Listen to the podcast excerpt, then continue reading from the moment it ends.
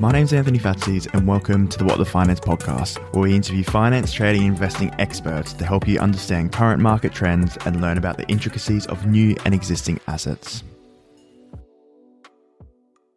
Hello and welcome, What the Finance, to another episode of the What the Finance podcast, where we talk to experts to help gain a greater understanding about what is happening in the world of finance, investing, and markets. And on today's podcast, I'm happy to welcome Gwen Preston, who's the founder of Research Maven and expert in the resource market. So, Gwen, thanks for joining the podcast today. Thank you so much for having me. No problem. And I guess for anyone who hasn't been paying attention to the resources markets, which, I don't know where they've been, that maybe they've been hiding under a rock or something, but I guess, can you explain to people what's been happening maybe in the last 6 to 12 months? I mean, it's been a roller coaster, really. Looking back 12 months, commodity prices were starting to really rocket. Copper prices were at all-time highs, zinc was rising. We went through this crazy nickel market fiasco, but that sent nickel prices through the roof. And those were all real pressures. Those were all real pressures stemming from supply demand insufficiencies. Not some of them immediate, like some of them like in the moment, more of them being like a little bit longer term. But a lot of metals markets, even the really big ones, are quite immediate. They really respond to what's happening like over the next 3 months. And so there was some shortages there. And this is all, COVID recovery and Chinese stimulus and all of these things needing metals.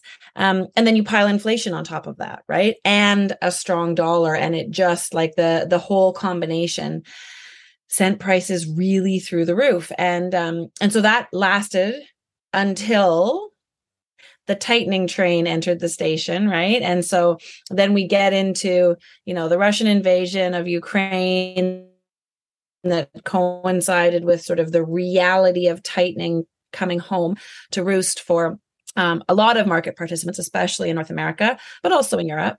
And that reality just turned everything around, right? Because tightening, rate hikes, and, reduction of government support, monetary support, that's all about trying to slow the economy down, because that's one of the main reasons that we have all this inflation.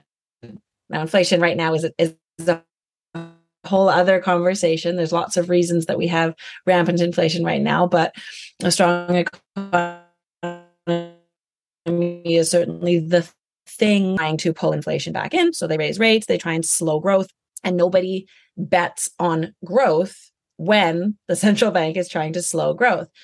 And buying metals is all about betting on growth, right? That's why you buy copper. That's why you buy iron ore, whatever it might be. And so those prices really turned around. I should say, and a strong dollar really played into that, because the US was, of course, the first central bank to really start tightening. And they moved rates, remember, from 0 to 2.25 in the space of 4 months. That is a dramatic move, stand out across the globe, and currencies are all relative. So the US dollar gained in a dramatic fashion because metals are priced in dollars. That pushed back against metals, just as that, what's going on with growth situation was also playing out. And that pulled a bunch of metals just right back down to earth. So that's sort of where we are now, right? We're still in the middle of this tightening cycle. There's still more rate hikes to come, to be sure. And so there's still a lot of unknowns out there about what the tightening will do, what will really happen to growth, how this will play out, North America, globally. So there's still a lot of unknowns out there. At the same time, there isn't enough of most of these metals if we look a few years out. The greenification of the world is a paradigm shift in demand for copper even, which is like one of the biggest and most important metal markets in the world. It's a paradigm shift for copper. And I can talk more about why copper has ended up in this sort of supply deficit that we are really facing in a few years. But that similar story plays out across a bunch of green metals, if you want to call them that. So right now we're in a bit of a transition point where people still aren't interested in growth, because we're still talking about central banks tightening us into a recession. And like I said, nobody buys growth when we're being tightened into a recession. But in a slightly longer time frame, the metal stories all make a lot of sense.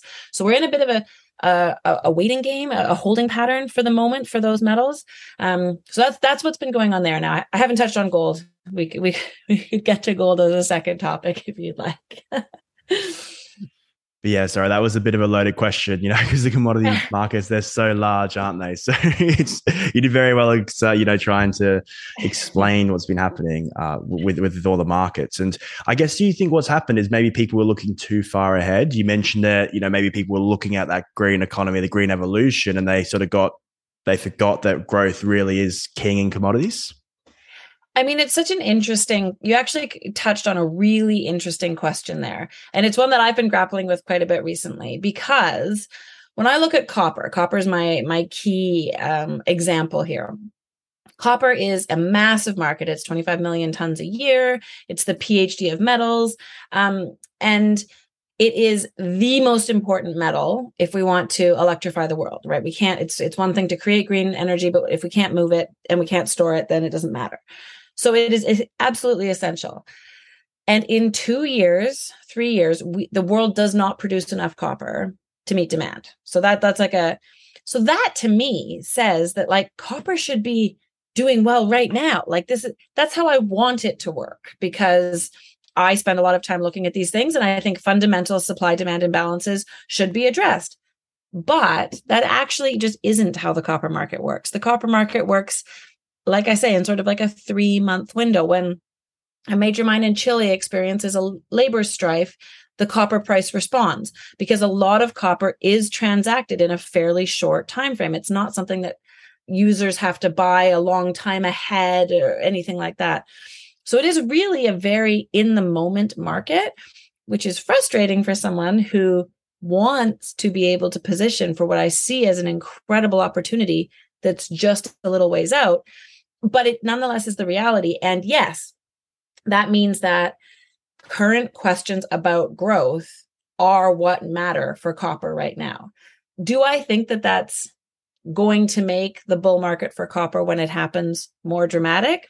Yeah, I do, because we could be gradually stepping our way up to a new copper price that incentivizes the new mines that we need.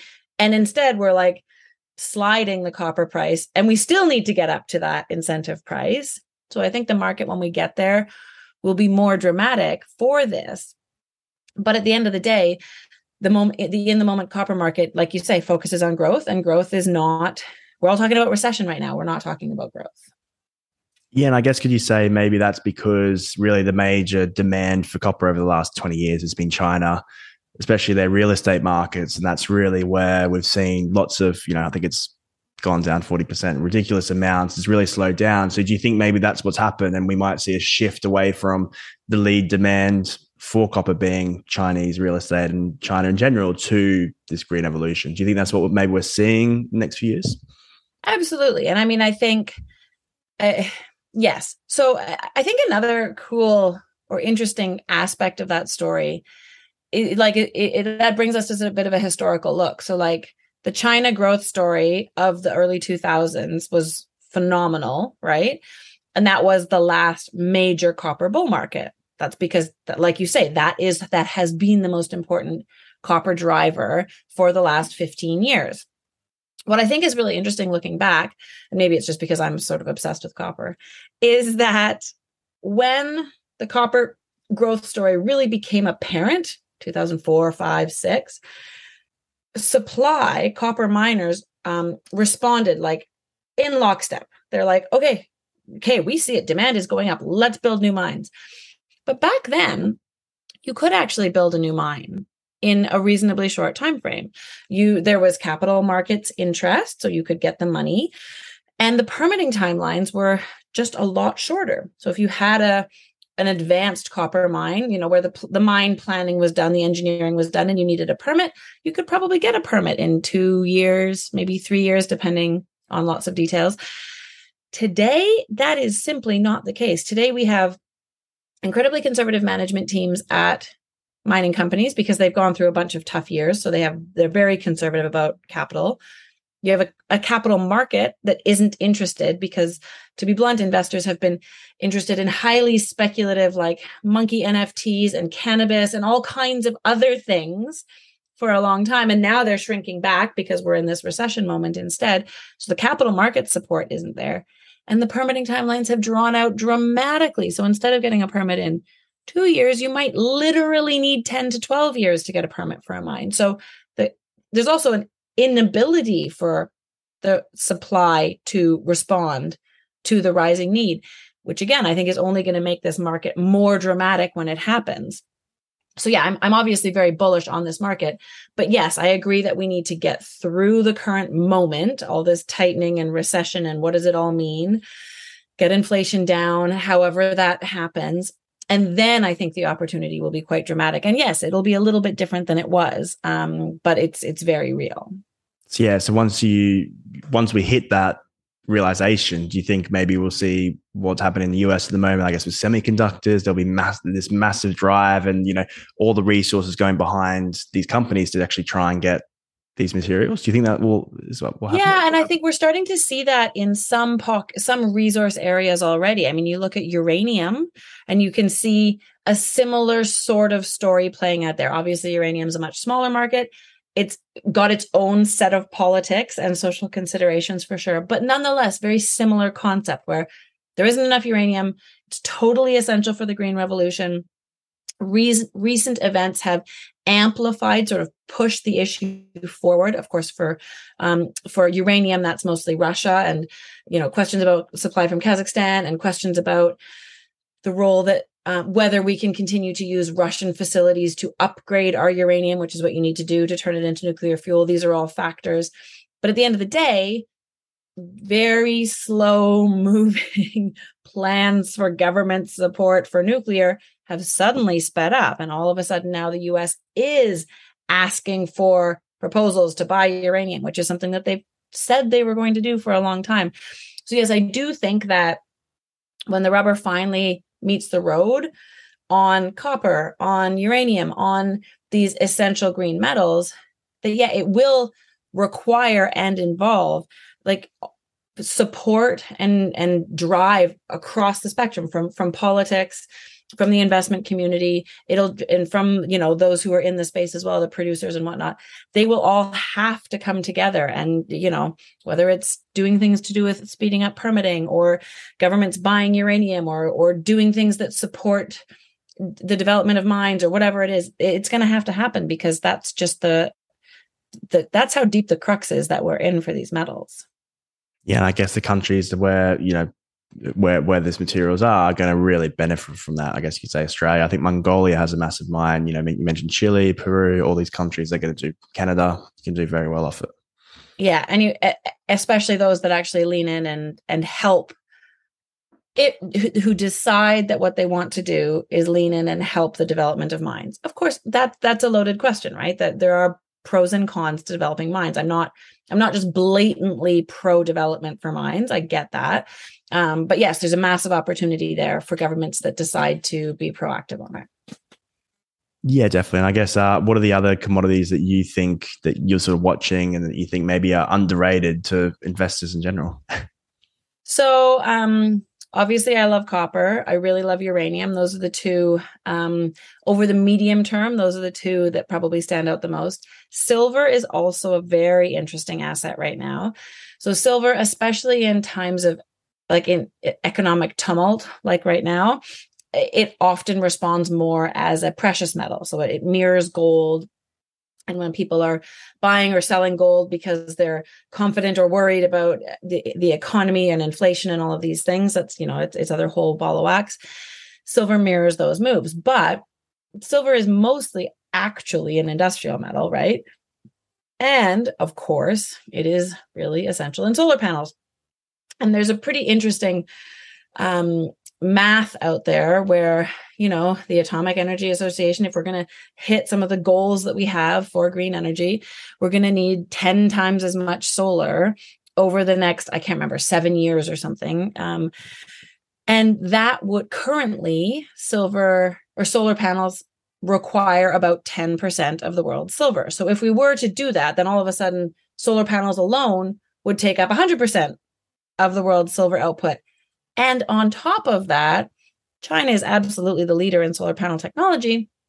And they have been significantly increasing the amount of silver that goes into each solar panel, and it's working well. It's obviously worth it on an efficiency basis, a power production efficiency basis. So the math that silver, all the silver is going to need to go into solar panels over the next 7 years doesn't even take into account that they're actually increasing the load of silver in each panel. So the silver demand setup is also very robust. Again, it has to get through this moment, especially because it does act as a precious metal, as a safe haven thing in these tumultuous times. But when we come out the other side, I think there's real opportunity in silver for sure. So those are probably the three that lead my pack: copper, uranium, and silver. Nickel is also a really interesting one. It's just hard to invest in nickel because it's often with major miners who produce all kinds of different things. So it's hard to get like very clear exposure to nickel. And then gold. We haven't talked about gold.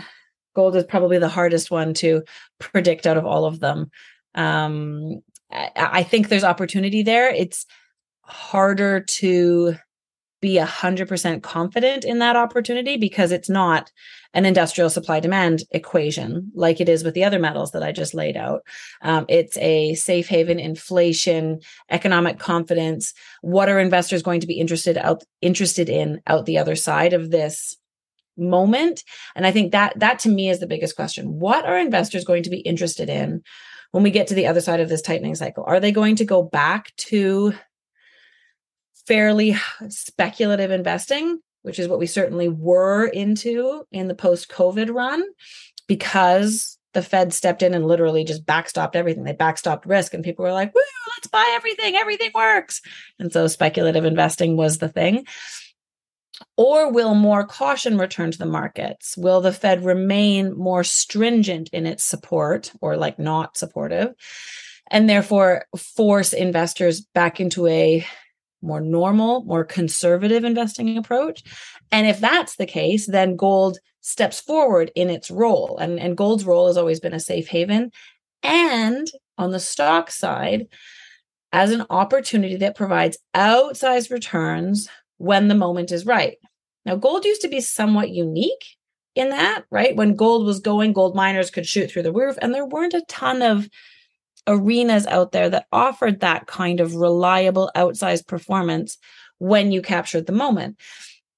But in the last while, we've actually had a lot of arenas offering that. Like if you jumped onto cannabis, it worked when the moment was right. If you jumped into crypto, it worked when the moment was right. NFTs worked when the moment, right? And so gold got a bit diluted in that it lost its unique status as offering that. And so that's why I think there's been gold, the price has done pretty darn well. It's been fine. I mean, $1,800 gold is fantastic, but there's not a lot of interest in gold stocks. And I think it's because that interest has been diluted. There's been too many other opportunities to make good money. And so I really think it's when we come out the other side of this tightening cycle, this recession, this inflation, all of this mess that we're in right now, what do investors want? And what do they expect? And what are they buying on the other side? I think that's really going to determine the opportunity for gold. And I just don't know the answer to that one yet. Yeah, I guess it depends if they pivot now or if they keep tightening a little bit more and people feel more pain. I guess that's really, it's going to be interesting to see. It's very psychological.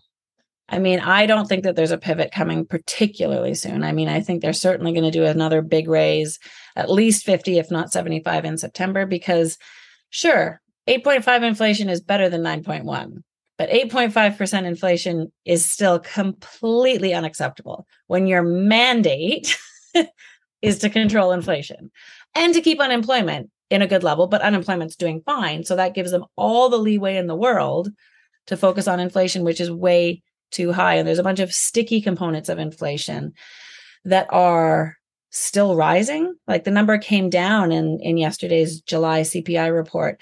And it came down a little bit more than expected, but a bunch of those were, to use an overused word, some of those transitory things, right? Like used cars and rental cars had shot through the roof.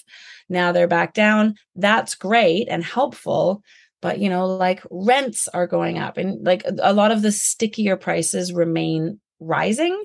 And so that is only going to encourage the Fed to continue tightening. So I don't think that we're going to get a pivot, certainly not in September, but we get a pivot before the end of the year. We'll have to see how the inflation numbers perform. But there's a lot of money sloshing around out there. I mean, the fact that we had as dramatic a summer rally in the overall stock markets as we've had shows me that there's still a fair amount of money and speculative interest. I mean, I don't know if excess is probably too big a word, but tightening hasn't really hit home. If AMC Holdings, a bankrupt movie company that's done all kinds of incredibly questionable things over the last year, can gain 40% in a day last week, right? Like there's still a lot of excess froth in the market or desire for that. I'm not sure exactly what it is. And that's only going to encourage the Fed to continue tightening. So I don't think we're going to get a pivot particularly soon. And I actually think that there's too much optimism on a pivot. I think that there's more downside for the stock market ahead because the Fed is like 8.5 is a long way from 3, and that's where they need to get to. So there's my damper on the conversation. Yeah, it's okay. I still have the same opinion. I was listening to someone, they said even if we hit 0% for the rest of the year, we'd still have over 6% inflation for the year, which is over the last 12 months, it's just crazy to think. And right, exactly. That's the good context that you have to remember, right? Yeah, and the markets almost feel frothier now than they did when they started hiking, which is even scarier. I know, exactly. So all of this like, oh, they're going to pivot. Oh, they're going to pivot. I don't think they're going to pivot. And in the 70s, they pivoted and then they hated themselves for having done it because it allowed inflation to become more entrenched. And then they had to really tighten people into a recession that they hated. So, history teaches lessons that they're heeding, I think. Hopefully, yeah. So if we sort of look at the commodities, do you think well, I guess what are the indicators that you're watching to see when maybe that move does occur, when it will go up? And I guess, is it going to be correlative, or a lot of the commodities going to go up in sync? Or what's your opinion on that? Yeah, that's a very good question. So I think, you start in the macro picture and sort of an understanding, like it does start in that growth question. And so as soon as the talk of a pending recession sort of eases off, and there's any concept that growth is the next opportunity, I mean, that's the time to move in, I think. As for how it will play out, I mean, it's pretty tough to know. I do think that uranium is particularly well positioned to move up early, because there's just a whole bunch of forces at play that are unique to the uranium market. One of them is all of the political involvement in uranium right now, this significant U.S. encouragement of domestic uranium, and the sort of, it's a bifurcation of the market where the market's becoming Western versus sort of like Russia, China-affiliated. And that's creating its own requirements and pricings. And so that's both making utilities put a little bit of pause on and be like, okay, wait, we don't want to like sign contracts for the wrong kind of uranium. But once these things become a little bit better established, there will be a bit of a rush to get in there. And then uranium has also had, over the last year, enough changes in the market. There's been enough, like the funds that are sopping up the physical uranium and just putting it to the side, cleaning up the space. I think it is just particularly well positioned to move. I think the forces are sort of lined up. So I do think that uranium has the opportunity to move early. So that might be one to watch. Interestingly, I mean, when you look at metals and how they respond after recessions or crashes, however you want to call it, gold usually rises first. I mean, that certainly happened in the COVID crash. That certainly happened in the Great Financial Crisis. Gold was the first of the metals to rise out. I don't know if that's going to be the case this time. And that all goes back to everything that I just said about it sort of depends on how investors feel about speculative investing and opportunity in the market as a whole coming out the other side. So I think, and given how well copper performed before this hiccup, that's a bit of a gentle word to use, but anyways, I kind of think that the interest might come back to copper fairly early as well. I think the need for copper in the greening of the world is becoming pretty well understood. So I actually think that uranium and copper might sort of have the opportunity to move first. And I mean, we'll see. Other things like the strength of the dollar will matter in terms of how quickly they can rise, and concepts of inflation. And, you know, you mentioned before how important Chinese growth has been to metals demand. And so what do Chinese stimulus programs, like infrastructure programs and whatnot, how do they play in? There's a lot of questions yet to be answered, but those are the two that I think are best positioned to move early. But I don't think either will really start to go until the word growth comes back into the economic discourse. Yeah, it's really interesting. And, you know, copper has had a little bit of a bounce, I think, over the past few months. So do you think maybe that could roll over or be sort of a fake bounce just in the short term, and then we see what happens from there? Is that your sort of opinion, or? Again, so I want copper to just go up from here because I have a longer term horizon and I understand, you know, what the world needs and therefore what we need the copper price to be, because it takes a long time to build mines, and like 3 years is not very long. And so I need the copper price to be good now so that mines start getting built now.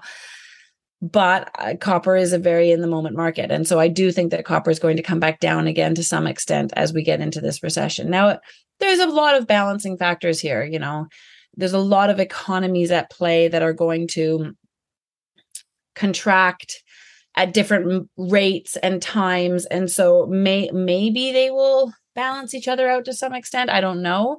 But I haven't been buying metals or mining stocks for the last few months because I expected a big contraction. Now, did I miss the summer rally? Sure, I missed it because I didn't expect it to be as dramatic as it was.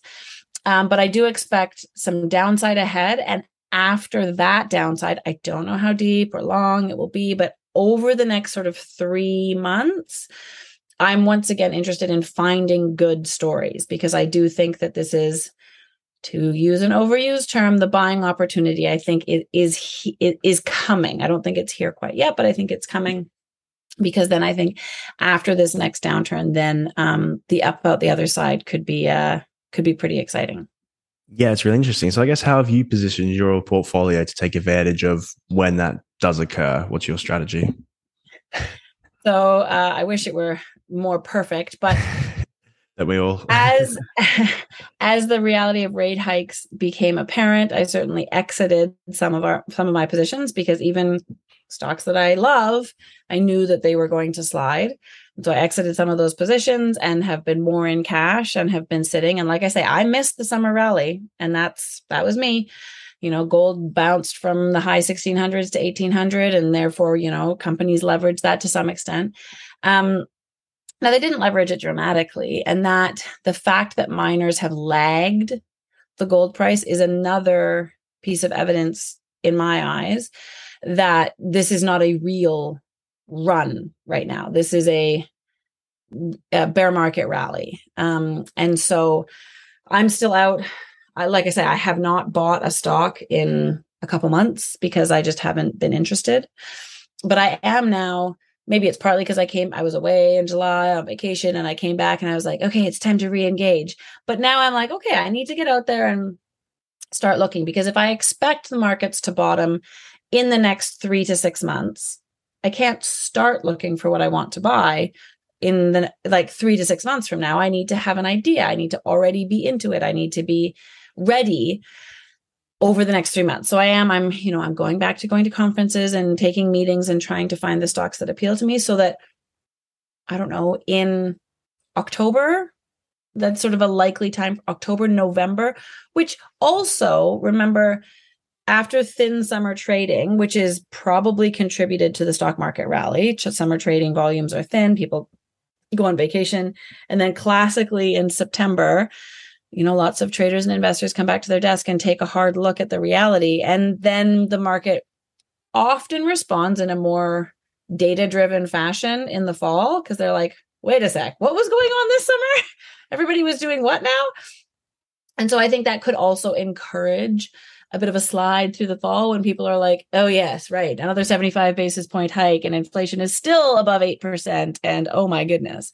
So I do think that there will be a downside in the fall. But November, especially for mining stocks, is like a classic low point. People do tax loss selling and whatnot. So I think that, you know, buying in November is probably going to be a pretty sweet thing to do.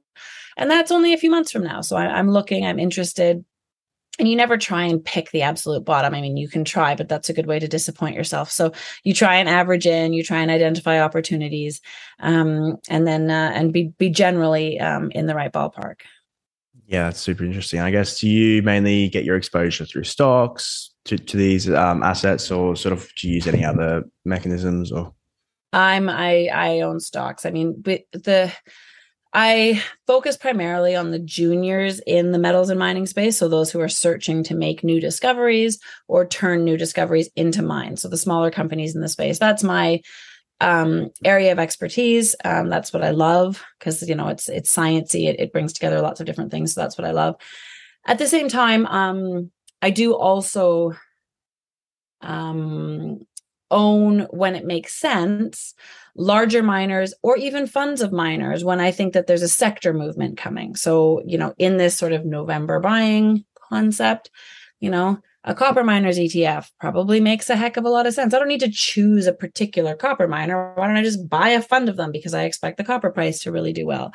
Similarly, like, you know, the Sprott uranium miners ETF, that probably makes a lot of sense as something to own. And over the next few months, I'd like to enter over the next few months. So I am a stocks person. I don't really play it any other way. But I'm willing to go from tiny juniors all the way up to funds of miners when the conditions merit.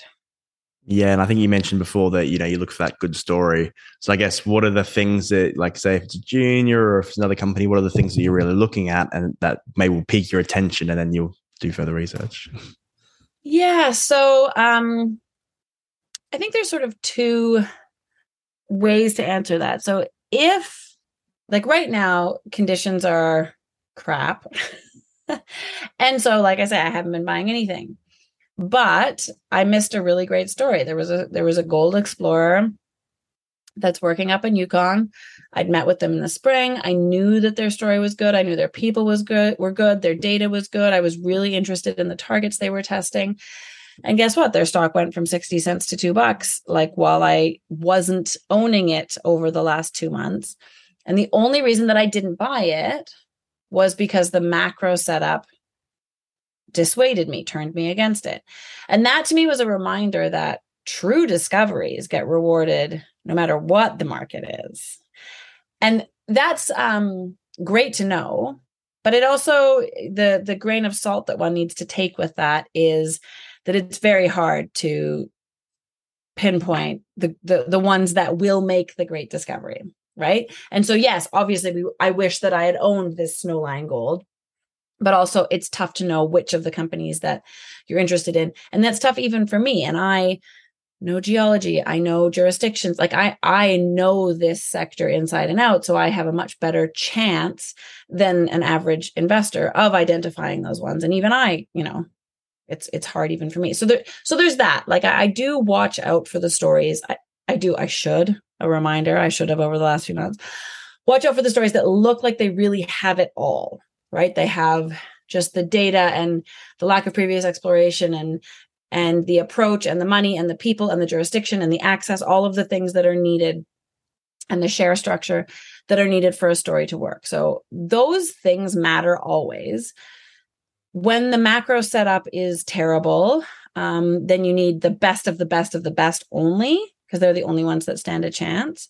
When the macro setup is supportive, then you can spread your bets across more companies because there's just more companies doing things and there's more companies with money that are drilling and exploring. So to be blunt, the number of discoveries goes up when the macro situation is supportive because there's more activity and then there's more chances of success. So there's the classic. I certainly pay attention to sort of the classic list of requirements. The project has to make sense. They have to have the right theory. They have to be approaching it with sound plans and backup plans. the people have to, you know, have the appropriate expertise and capital markets connections, and the share structure has to work, and they have to understand how to manage capital markets, and they have to be in a jurisdiction that the investors will support. I absolutely require all of those things, but then the bar just goes up and down depending on how good or not good the markets are. Yeah, it's interesting. So yeah, you're very picky when it's maybe a rough macro environment. Absolutely. Yeah, for sure. Yeah, perfect. And I guess, are there any red flags where if you see something that a company's doing, it might sort of turn you away or even just make you be careful? Absolutely. This won't be a comprehensive list, but yeah. I would say that I look at a company's history of financings, and I try to understand from that history whether management understands how to navigate the capital markets. So junior explorers, it's a tough, tough game. You rely on investors giving you money so that you can go and test geologic theories. Like, it's a tough gig. And making that tougher are these crazy ebbs and flows in whether investors are interested in copper or gold at all, or not. And so it's one thing to be a great geologist and to identify prospective rocks and to, you know, understand the process to get ownership of those rocks and navigate the social license and all of that. That stuff's all very important. But you also have to have your head above water and be understanding what's going on in the capital markets, what's going on in macroeconomics, so that you can make appropriate decisions about when and how to raise money. Because if you make bad decisions, you will dilute your shareholders. You will bring in bad shareholders who will just ditch your stock as soon as they have the opportunity.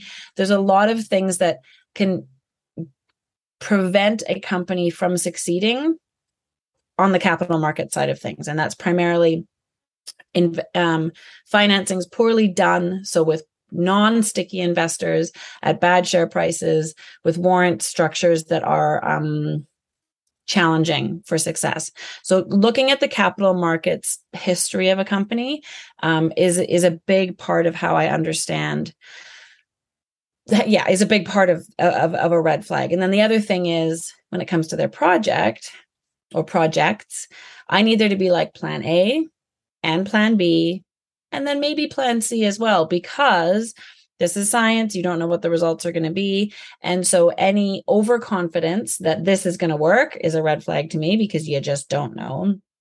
And at the end of the day, you are using investors' money to run a science experiment. And so I need you to be very aware of that fact and to describe all of the ways that you fit the best shots that you have on goal to turn that investment into a success. And if the first shot doesn't work, what's your next shot? And what's your next shot? And what's the time frame for that? And what are the costs for that? Like, I need you to have a really clear plan for how you're going to create value. Yeah, I think that's vital, as you said, because sometimes you get the bravado, CEO or the management who, they promise the world and they deliver nothing. Absolutely. I guess you've experienced that a lot. All the time. Yeah, so that's a challenge. So Gwen, thank you so much. We've covered so many different topics, so many different commodities. So I really appreciate your time. And I guess sort of my last question is, what is one message that you'd like people to take away just from our interview? That despite, even though commodities haven't been a particularly exciting or forward space in the market over the last years, because we've had this crazy bull market in all kinds of other things, that I really think that the greening of the world and the shortage of metals that we have over the next 5 years is going to put commodities back as a pretty exciting investment arena. So I think it's pretty low risk. I think it's it supports the green movement. I think that there's a lot of opportunity for investors who have a medium-term time horizon to consider commodities, the green commodities, because I think the opportunity is very real. Yeah, I agree as well. It's going to be a very interesting time in the world of commodities in the next few years. So Gwen, thanks again. We mentioned that you're, I think, the founder of Resource Maven. So I'm not sure if you want to mention that, and maybe where else people can find some of your work. For sure. So resourcemaven.ca is my website. I publish a weekly newsletter about what I'm thinking about macroeconomics and the metals space, and then what I'm buying and selling. So I track my own portfolio through that newsletter. I don't take money from companies for coverage. So it's just about what I'm seeing and thinking. And so that's a subscriber supported newsletter. And then I'm launching a new newsletter fairly soon that's going to be called Evergreen Investing, that really is focused on this green, the commodities, the inputs, the technologies of the green revolution. And it's going to be focused on a low risk approach to just positioning for that. So that'll be available at evergreeninvestor.ca pretty soon. Awesome. Any dates on that? Or no, not sure yet. The website is like getting there. So okay. I don't want to jinx it, but it should be pretty soon. We should be able to get up there pretty soon. All right, perfect. Everyone should keep refreshing the page and see what it's like. Fingers crossed. Yeah, Gwen, thanks again for your time. Thank you so much. Thank you so much for listening. And if you enjoyed the episode, please subscribe so you're notified when new podcasts are released. I hope you're leaving with some great value about investing, trading, and finance. See you on the next show.